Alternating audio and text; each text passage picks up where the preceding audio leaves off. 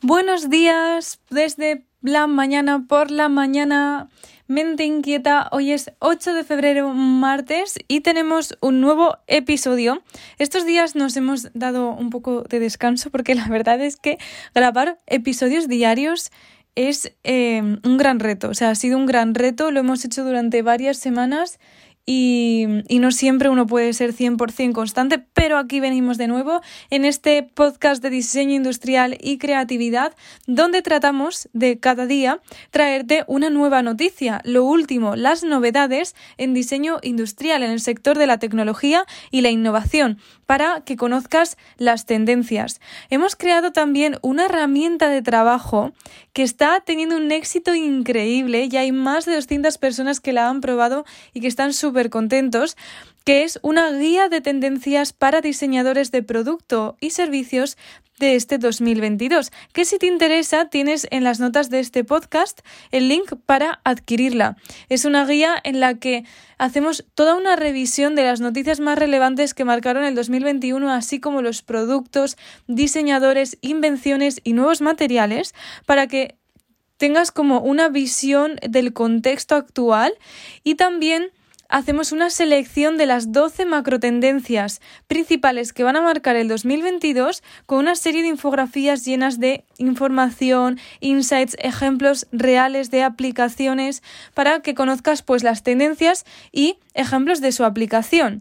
Por último, incluye también un Design Toolkit con herramientas, recursos para que te pongas a diseñar, para que conozcas cómo identificar tendencias y aplicarlas a tus diseños como un método no solo de inspiración, sino también de innovación. Así que, como te digo, tienes el link en las notas de este podcast si te interesa. Comenzamos con la noticia de hoy y se trata de una cancha de tenis flotante que se ha diseñado para sensibilizar sobre la entrada del plástico en los océanos. Esta creación ha sido por parte de Adidas y Parley for the Oceans, que han instalado una cancha de tenis sostenible gigante a tamaño completo en medio del mar, creando conciencia sobre el plástico que que se deriva, ¿no?, en los océanos. Esta cancha está completamente fabricada por materiales plásticos reciclados. Flota sobre la superficie de una barcaza que viaja regularmente a través del arrecife para completar proyectos de construcción marinos ambientales. Después de un partido de tenis entre algunas de las estrellas deportivas de Australia, la cancha sostenible fue donada a una escuela local de Townsville. También se promovió el lanzamiento de una gama de ropa de alto rendimiento, también fabricada con plástico, y Adidas afirmó que esa línea de tenis de 2022 presenta colores inspirados en los colores que se encuentran en la barrera de coral. Recolectamos plástico de las comunidades costeras antes de que termine en los océanos y lo convertimos en hilo, dijo Shannon Morgan, directora senior de la sección de la marca de Adidas de Pacific.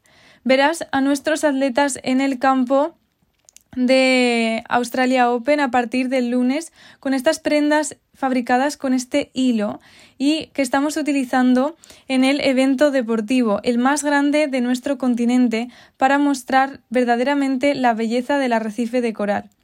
Adidas también ha declarado que están comprometidos a ayudar a terminar con los desechos plásticos y a eliminar el poliéster virgen de sus productos para 2025. Muchas promesas se está habiendo, tanto en 2021 ya hubo un montón con el gran evento, ¿no?, sobre este tema de sostenibilidad, y sigue habiendo muchas promesas teniendo como objetivo el 2025, los ODS, etcétera, pero veremos a ver cuánto de real es todas estas promesas que están haciendo las marcas, cuánto es real y cuánto es un poco greenwashing. Greenwashing es un concepto que básicamente consiste en aparentar que una empresa o que algo es sostenible para aprovecharse de esta gran tendencia de la sostenibilidad, pero sin llegar a hacer acciones, ¿no?, que demuestren, ¿no? Es un término en inglés. Green significa verde y washing significa lavado, y se utiliza como para decir esas malas prácticas que algunas empresas realizan cuando presentan un producto o una propuesta como respetuoso para el medio ambiente, aunque en realidad no lo es. No estoy diciendo que en este caso sea así, sino que estoy hablando en términos generales de que con esta gran tendencia de la sostenibilidad es, por un lado, positiva, porque parece que las marcas, tanto las marcas como los consumidores, los usuarios, las personas, ¿no?, y las empresas se están concienciando, y esa parte es genial, pero también siempre todo tiene una cara buena y una cara mala. También lo que ocurre es que muchas empresas se están aprovechando de este interés que tenemos los usuarios en apostar por causas positivas para el medio ambiente. Se aprovechan de este interés y pues maquillan un poco sus productos con la intención de parecer que son sostenibles o incluso decir que lo son cuando en realidad muchas veces no lo son. Supongo que se ha entendido el concepto, ¿verdad? Bueno, fundada hace casi 10 años, Parley es una red global donde creadores, pensadores y líderes de las industrias creativas, marcas, gobiernos y grupos ambientalistas se unen para crear conciencia sobre la belleza y la fragilidad de los océanos y colaborar en proyectos que puedan poner fin a su destrucción. Desde 2015, Adidas colabora con Parley creando ropa y calzado fabricados en plástico reciclado que ayuda a mitigar la cantidad de plástico que termina en el océano. Con esto finalizamos la noticia de hoy. La verdad es que me gustaría saber qué opináis de esta campaña, de esta invención de crear una cancha de tenis que sea flotante en el océano. Me parece un concepto bastante innovador, una forma muy curiosa, ¿no?, de llamar la atención y al final con la causa, ¿no?, o la visión de crear conciencia, de evitar que el plástico vaya a los mares, y en el fondo es una iniciativa súper positiva. Ojalá más marcas hicieran este tipo de acciones, ¿no?, de concienciación, y yo os iré contando más noticias sobre sostenibilidad, porque la verdad es que es el tema del año. O sea, no para de haber noticias, no para de haber iniciativas, y espero que realmente den sus frutos y que cada vez haya menos y menos greenwashing. Hoy has aprendido este concepto, también has conocido cómo muchas marcas están como aprovechando estos plásticos, los están reciclando para crear otro tipo de productos, como por ejemplo ropa.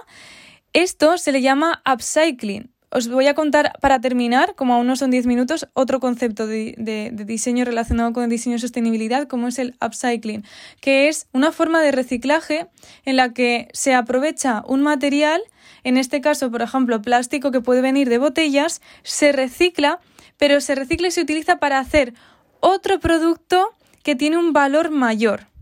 O sea, el valor que puede tener una ropa, ¿no?, la ropa puede ser mayor que el de simplemente una botella de plástico. Por lo tanto, se está produciendo un reciclaje a más, un upcycling.